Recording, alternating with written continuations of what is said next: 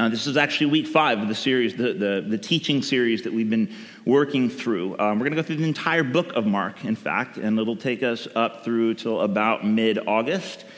And um, it's going to be quite fun. We've entitled the series Mightier Than I, based on um, John the Baptist's declaration of who Jesus is as he introduced the Messiah, the long awaited Messiah, when Jesus came on the scene. John the Baptist, the one who Jesus said is, was greater than any man ever born of women to live.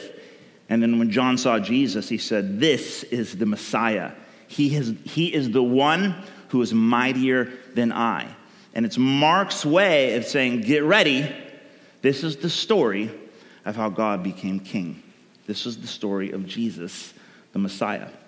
He is the mightier one, he is mightier than I. Um, today, this is actually week five. We're going to start in Mark chapter 2, beginning in verse 18. And then we're going to go all the way up through chapter 3, verse 6. So we're, we're covering substantial chunks as we go along. Here we go. Mark 2, verse 18. Now, John's disciples and the Pharisees were fasting. And people came and said to him, said to Jesus, Why do John's disciples and the disciples of the Pharisees fast, but your disciples do not fast? And Jesus said to them, Can the wedding guests fast while the bridegroom is with them? As long as they have the bridegroom with them, they cannot fast. The days will come when the bridegroom is taken away from them. Then, in that day, they will fast. Verse 21 No one sews a piece of unshrunk cloth on an old garment. If he does, the patch tears away from it, the new from the old, and, the, and a worse tear is made. And no one puts new wine into old wineskins. If he does, the wine will burst the skins and the wine is destroyed. And so are the skins. But new wine is for fresh wineskins. It's a bit of an odd metaphor.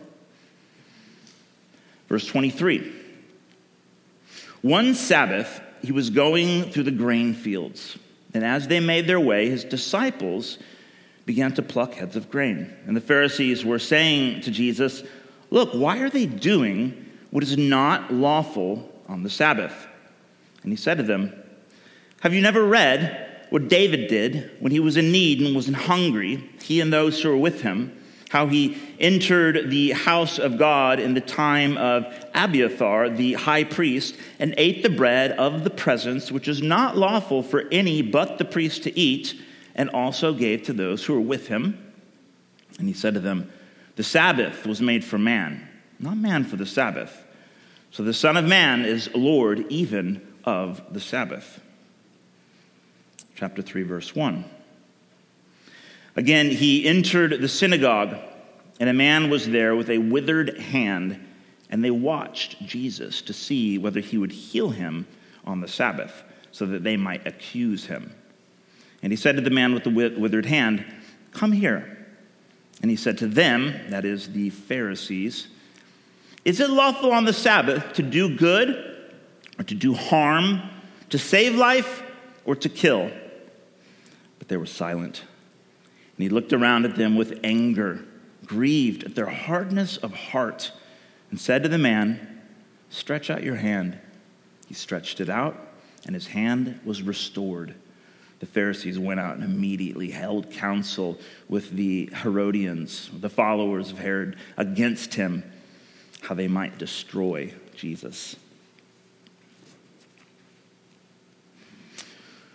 So it begins with Jesus and his disciples walking through a field of grain on the Sabbath, probably a Saturday afternoon. And apparently the disciples, Jesus' followers, they're hungry. So they pick little heads off the, the grain and they sort of crush them in their hands. They harvest the grain in their hands and they, they eat a bit of grain. The Pharisees are watching and they're like, whoa, hang on a second. Uh, the disciples of John as well are watching. Um, and they're like, why are they doing what is unlawful on the Sabbath? First, I skipped the part about uh, the disciples of John and the Pharisees, both wondering why Jesus' disciples don't fast. Why don't they observe the traditions?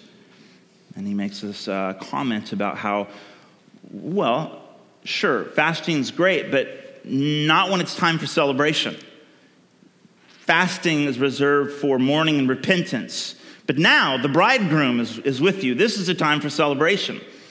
And then he tells uh, a parable, if you will, sort of applies this metaphor, and he begins to allude to something new. And he says, Look, you don't sew new cloth on old cloth, otherwise it will shrink and, and it'll tear both the cloths and be worse. Or you don't put new wine in the old wineskin, otherwise the, the skin will burst and you lose the wine. Then the grain field, and then the synagogue.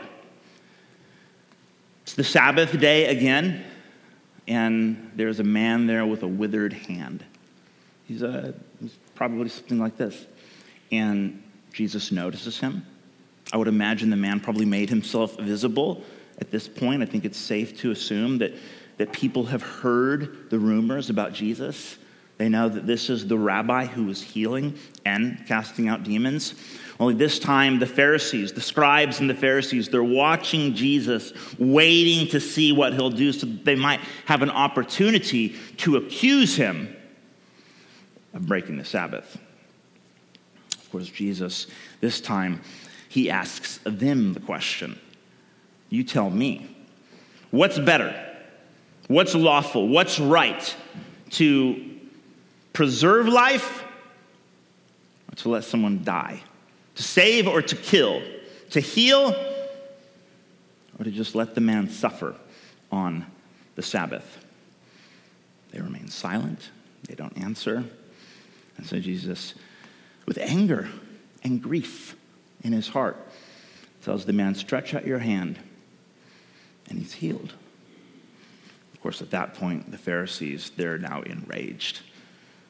They cannot believe the audacity of Jesus, this rabbi, who would dare to break the Sabbath law and heal on the Sabbath.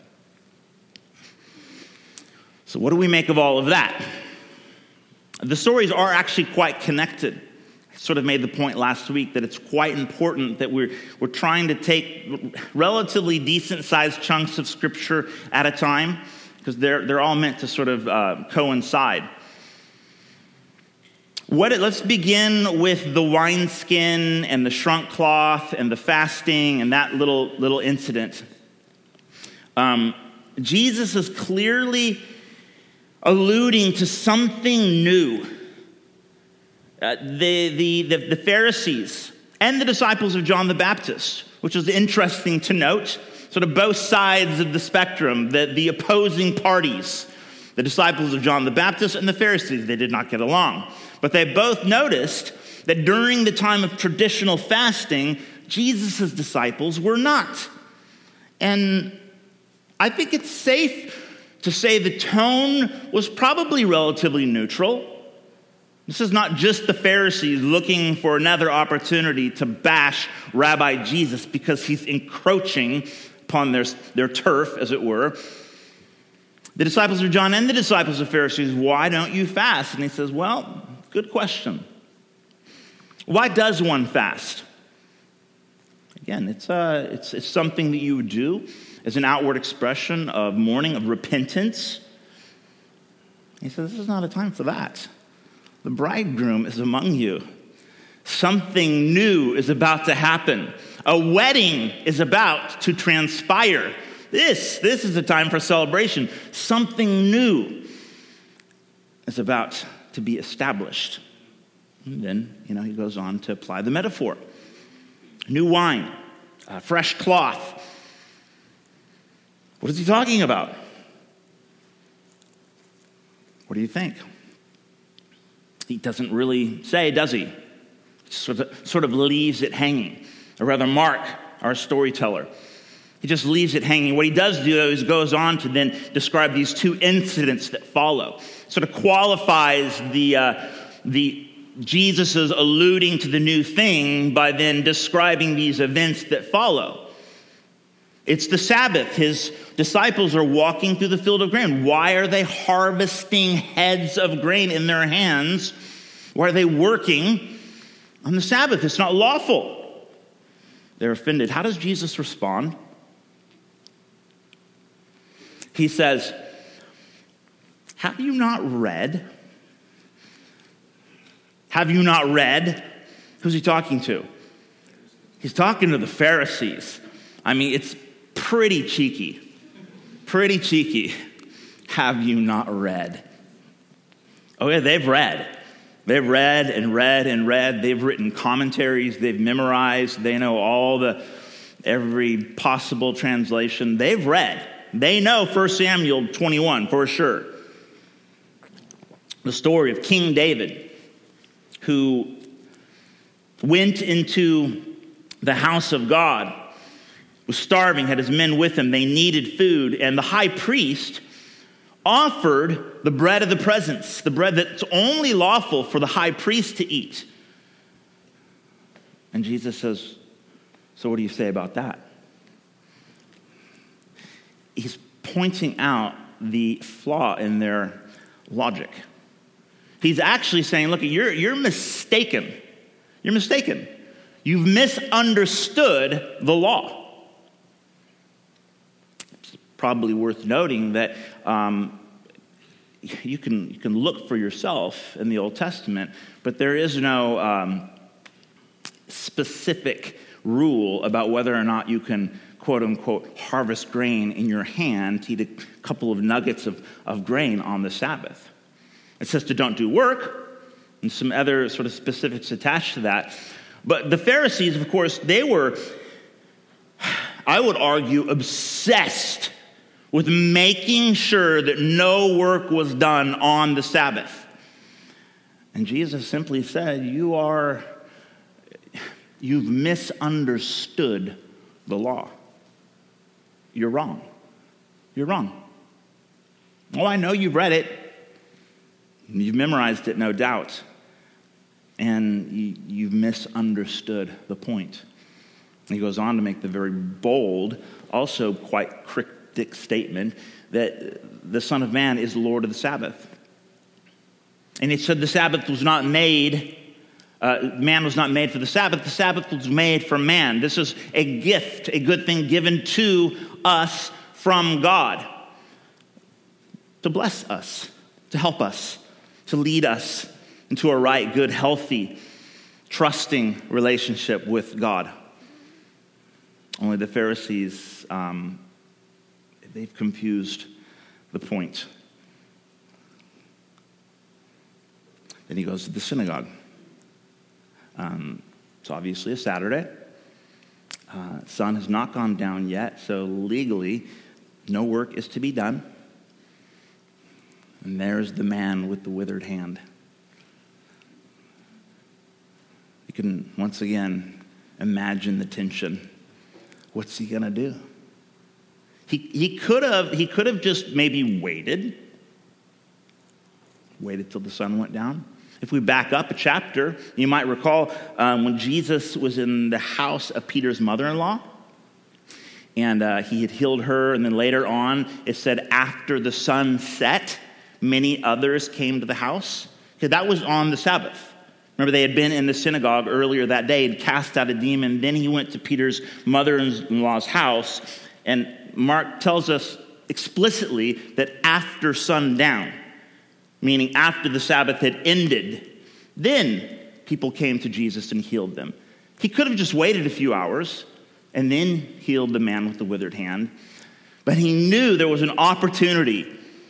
He knew that the, the Pharisees, the experts of the law, the religious elite, he knew what was going on in their hearts. And it says that he was angry. He was angry, and he was even grieved at the hardness of their hearts. What does he do then? Instead of using the scriptures instead of quoting from the scriptures or, appealing to another example to show them the fallacy in their logic, this time he goes straight for the jugular. And he actually challenges the state of their hearts. He says, Let me ask you this Is it better that a man should die or live on the Sabbath? Well, bit of a trick question, really, isn't it? Now, within rabbinic tradition, um, you may have heard the word like Mishnah or the Talmud. The Mishnah would have been like the interpretation of Torah. The Talmud would have been like the interpretation of the interpretation. And these guys were, they were in it head deep.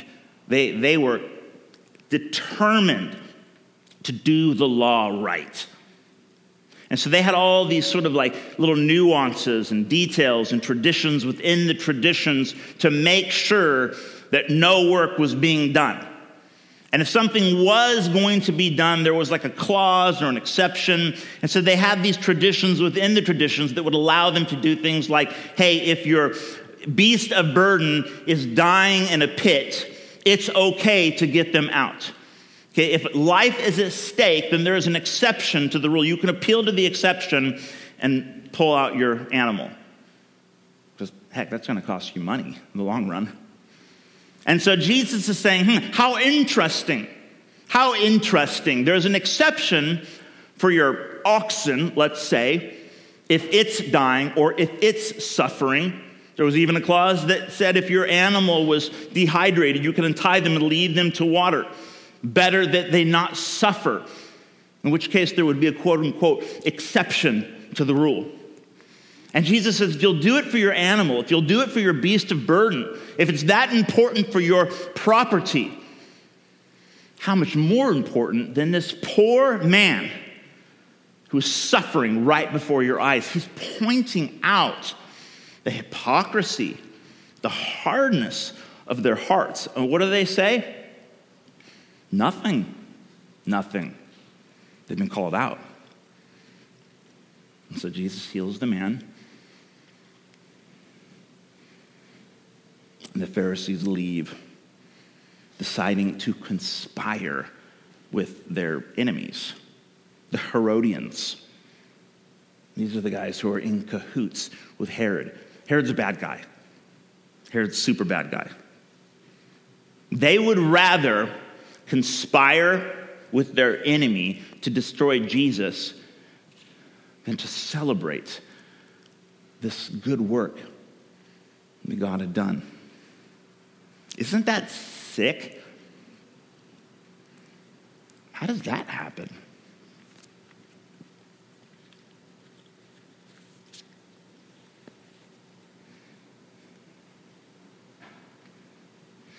The problem of the Pharisees was that they had focused on the mechanical, ritualistic aspects of the Sabbath, and in so doing, failed to meet its essence, which is mercy and compassion.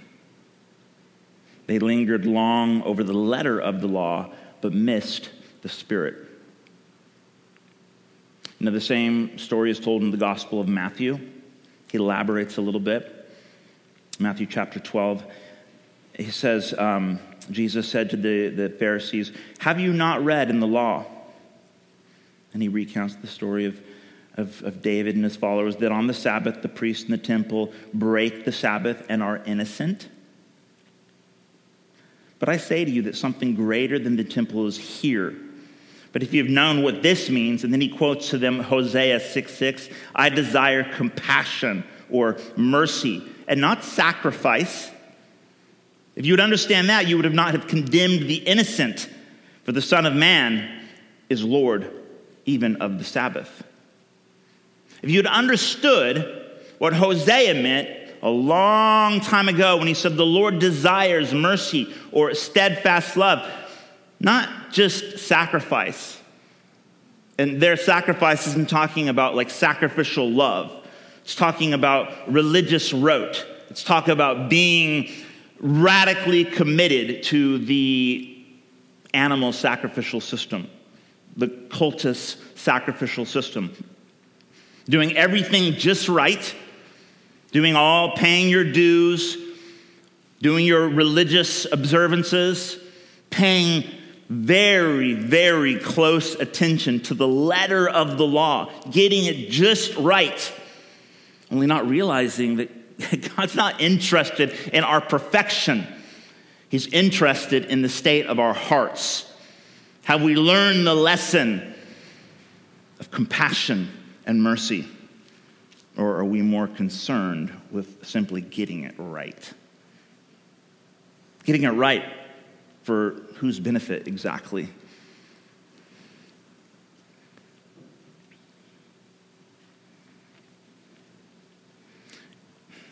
We mustn't be too hard on the Pharisees. Right? I mean, they were, they were zealous. They were earnest. I mean, to be fair, it was only about 100 years prior to this point um, that the, the Maccabean Revolution had taken place. And you know what happened after that? Um, you know a little bit about the history, yeah, the Romans came in and they slaughtered the Jews. In fact, apparently, what happened was uh, thousand some odd Jews were slaughtered on the Sabbath because they were so determined to break the Sabbath that they refused to defend themselves. And so the Romans came in like, well, this is, this is easy. We should plan all of our battles on Saturday afternoons. And they slaughtered the Jews. So they were, this was a big deal. Okay, this was, they weren't just being like um, petty. They needed to get this right for a couple of reasons. One, because it wasn't a really good thing that the Romans came in and just slaughtered them the way they did about a hundred years prior, but also because it wasn't that long ago that they had been exiled to Babylon because they failed to honor God, to fear God, and to keep his commandments. That's how they ended up getting kicked out of the land in the first place. So, them obeying the law, fearing God, and obeying his commandments, it was like a big deal. A lot was at stake. So I think it's fair to say that at least some of these Pharisees, like they had relatively fair intentions. Like they really wanted to get it right. Got to give them some credit for that. But in their zeal, in their determination to make sure they, they obeyed the letter of the law just right, I mean, perfectly, they had lost the plot. We, we talk about this quite a bit. This is a reoccurring theme in the story of God. What is God really after? Does he want just a bunch of robots obeying his every edict? Or is he looking to redeem a people? Is he looking to adopt sons and daughters into his family that we might come home and experience real relationship with our Maker, with our God? But we do have a tendency sometimes even in our zeal, sometimes even in our fair intentions to lose the plot. And I would argue that this is, at least at some level, what we see happening with the Pharisees.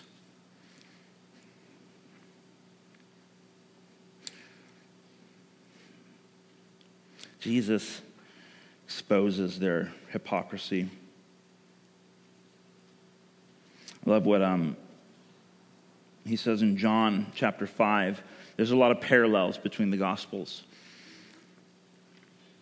Jesus says to the Pharisees, You search the scriptures because you think that in them that you have eternal life. But it is they that bear witness about me that you refuse to come to me that you may have life. I do not receive glory from people, but I know that you do not have the love of God within you. There's something wrong with their hearts. They were diligently searching the scriptures, thinking that surely this is the perfect law of God. Correct. In God's word, we find eternal life. And they were searching diligently, diligently, diligently, but they missed their Messiah because they did not have the love of God in their heart. Jesus' words? What is, does that not bother, does that bother anyone? That makes me slightly nervous. Like, oh goodness, like, I'm in seminary right now. Like, God help me. God help me not miss the point. God help us all. What was the new thing, the new wine, the new unshrunk cloth? What was that? Was it doing away with the law?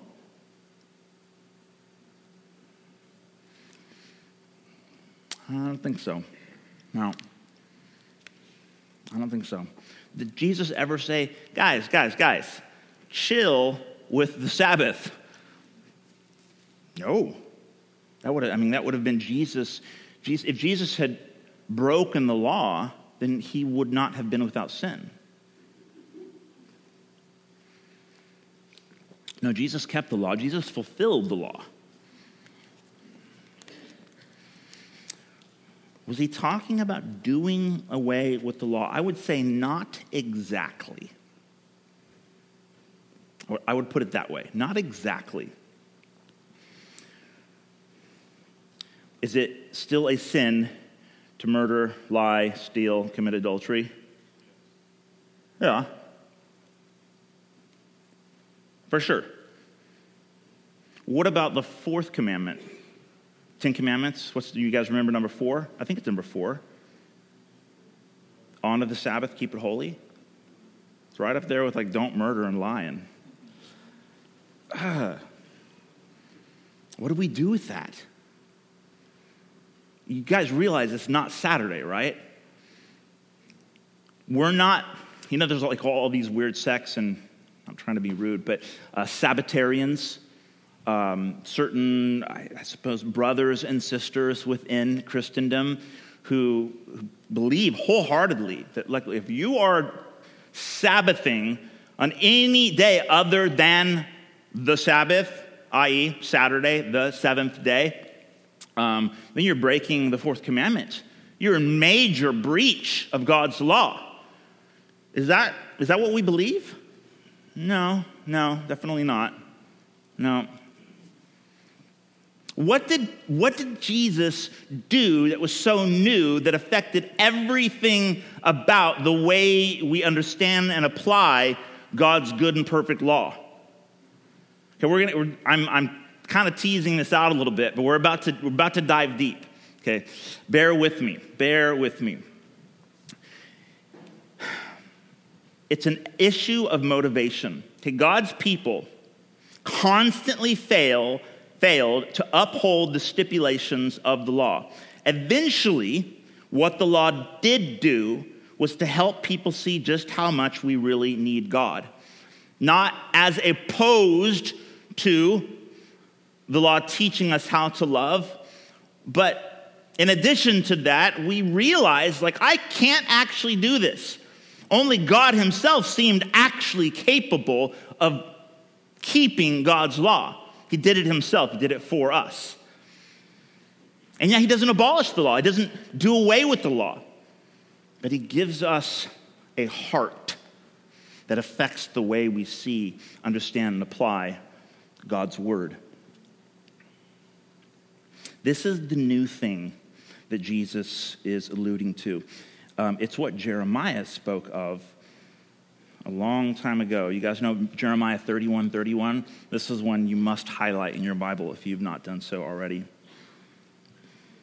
Behold, the days are coming, declares the Lord, when I will make a new covenant with the house of Israel and the house of Judah. Not like the covenant that I made with their fathers on the day when I took them by the hand to bring them out of the land of Egypt. What covenant is that? That's the Mosaic covenant. Not like that one, my covenant that they broke, though I was their husband, husband, bridegroom, declares the Lord in verse 33 For this is the covenant that I will make with the house of Israel after those days, declares the Lord. I will put my law within them, and I will write it on their hearts. And I will be their God, and they shall be my people.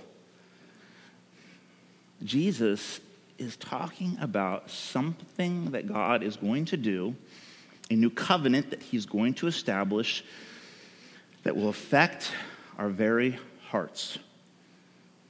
No longer just given letters etched in stone.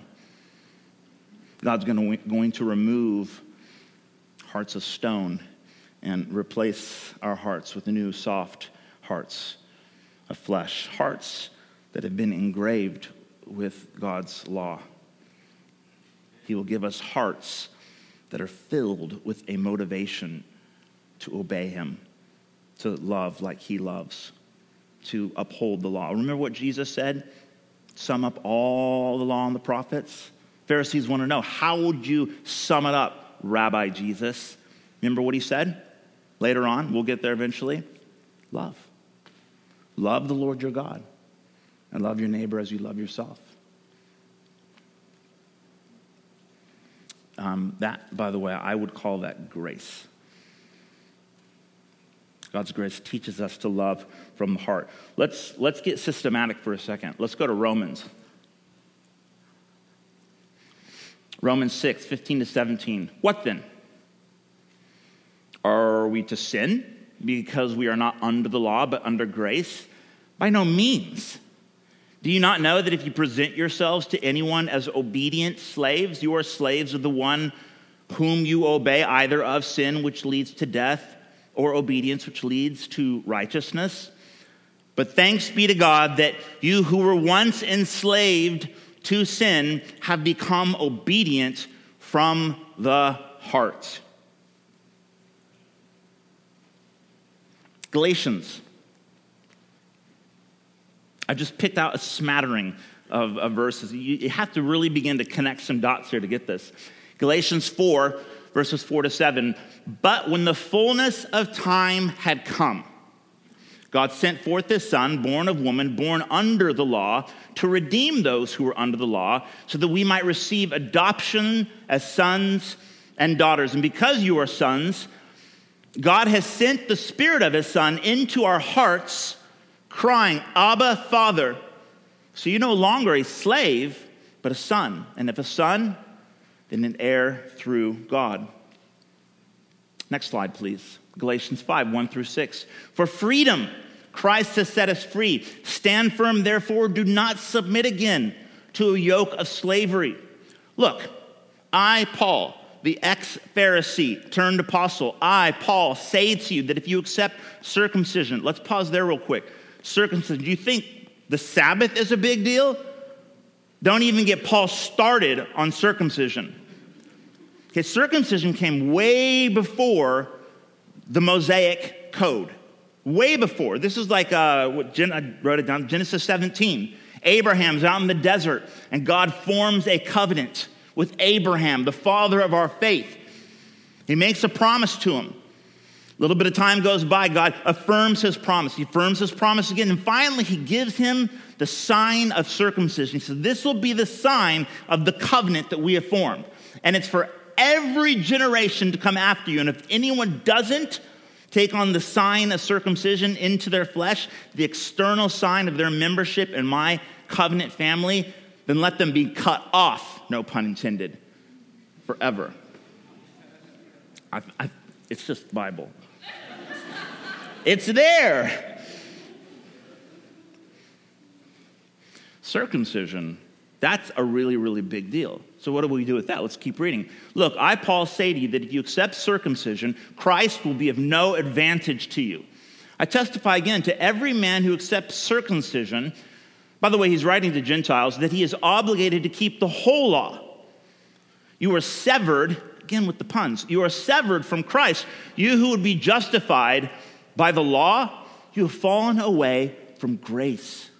For through the Spirit, by faith, we ourselves eagerly wait for the hope of righteousness. For in Christ Jesus, neither circumcision nor uncircumcision counts for anything, but only faith working through love. And by the way, baptism is not the new Christian version of circumcision.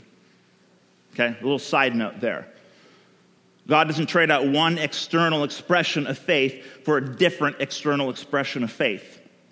It is a sign of our faith and obedience in Jesus, but it's not the magical symbol that means that we're saved.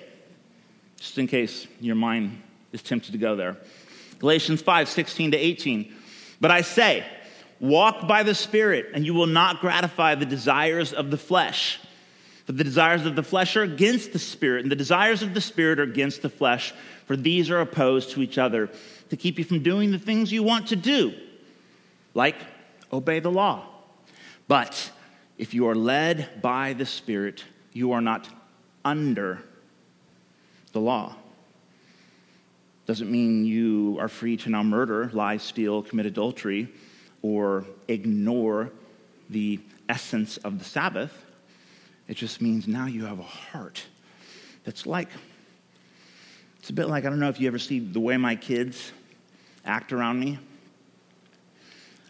I, am convinced that I'm my nine year old's very, very best friend in the world. It's a very humbling thing. But he just wants nothing more than to, to know that he's loved, that I'm pleased with him, that he's my boy. I'm so proud of him adore him. I'd die for him. And he obeys me. It's like he, he wants nothing more than to just live his life in such a way that says, Papa, you're my hero. I love you so much. Just before the service, I was downstairs just praying by myself. Isaac knows to find me. So he goes into the little office room down there. Yeah, don't, please leave me alone. No, I'm just like. So I'm in there. Isaac knows what I'm doing. And he walks up to me. He puts a hand on my shoulder. Papa, can I pray for you? And he prays for me. Guys, that's, that's the spirit of adoption. Something fundamental happens to our hearts when God's Spirit fills us. This, this is, uh, we're developing a, um, a theology of the Spirit, a pneumatology. Really, really important for the health of our church, for your life as a follower of Jesus. If you are a follower of Jesus, it, what, it's what will keep us from getting hard hearts like the Pharisees. What else? What else have up there? Ah, my favorite Romans 7 6. But now we are released from the law, having died to that which held us captive, so that we serve in the new way of the Spirit and not in the old way of the written code. Do we ignore the law now? Absolutely not. Paul also makes that point. Is the law bad? Absolutely not. What's changed? Our hearts. Our hearts. Romans 5 5 says that God pours his love into our hearts by the Holy Spirit, whom he's given to us. My motivation has changed. It makes all the difference in the world. There was a young man in here with a withered hand, uh, maybe some sort of physical uh, disability. I should feel deep, deep compassion. What if someone came in here and let's say they were living in a certain way and um, maybe, maybe it was like obvious, maybe there was like a lifestyle thing, a sexuality thing, an identity thing, and they came in and somehow you discovered, like, ooh, you're sinning. You, you're breaking God's commandments. Um, the Bible is like shockingly clear about how we're to steward the bodies that God has given us. Guys, the Bible says a lot about sex, the Bible says a lot about money. Go figure. It's like life. Some of it's very, very explicit. What if someone came in here and there was something about them and you were like, oh, I'm pretty sure you're in breach of the law? Where do we go from there? Do we throw it down? There's the law. Conform, get in line, do it right, change, or get out. Because I'm a little indignant with you right now. Or do we have hearts that are full of God's love? And is there an overwhelming sense of compassion that says, you know, I want to see you healed? I don't know what that means necessarily. Got to kind of take it on a case by case basis. But at the very outset, what is the motivation to see someone transformed? Let's put it that way love. Love. It's the same thing that motivated God to send his son Jesus to die for us, every one of us. Despite my ugly rebellion and sin and just messed up thinking, God loved me while I was his enemy and died for me, suffered for me, showed me mercy and compassion. Didn't hit me up the side of the head with his law. Oh, I, I, I knew the law. Law's good. Law's good if, if it wakes you up. Law's good if it causes you to fear God, to realize, oh, I, I, my problem is dire. I need to be rescued. My sin is serious. That's good. That's good. That's the, the fear of God. We only begin there. We don't graduate from the fear of God, but we grow in our understanding that God's heart is so full of compassion and mercy, and He's overwhelmingly, unfathomably gracious. You know what angers Him? The hard heart of the Pharisee who wants to be, what's the word? Cold about how we apply, interpret, implement, live out God's word as opposed to, uh, to being compelled by God's love. I don't know where I'm going. How about we just end? This would be a good place to end. This is what uh, is called the new covenant of the Spirit. 2 Corinthians 3 6. The new covenant of the Spirit. We are set free from simply trying to adhere to the letter, and we're now free to live according to the new way of the Spirit. Hearts filled with God, with His love. We are adopted into His family. We are people of great compassion. We are people of love. Can we stand together, please?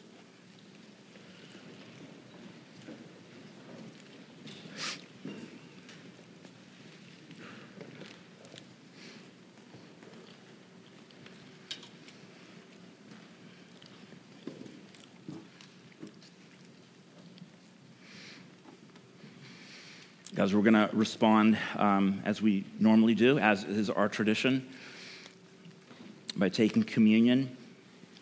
And this is a time um, to remember who God is and what He's done for us on the cross. He gave His body, He spilt His blood. This is how, this is how it's possible how, do, how does God pour out his spirit on a whole planet? He's got to rip heaven wide open. How does God bridge the gap, that separation between perfect, holy God and messed up, broken humanity?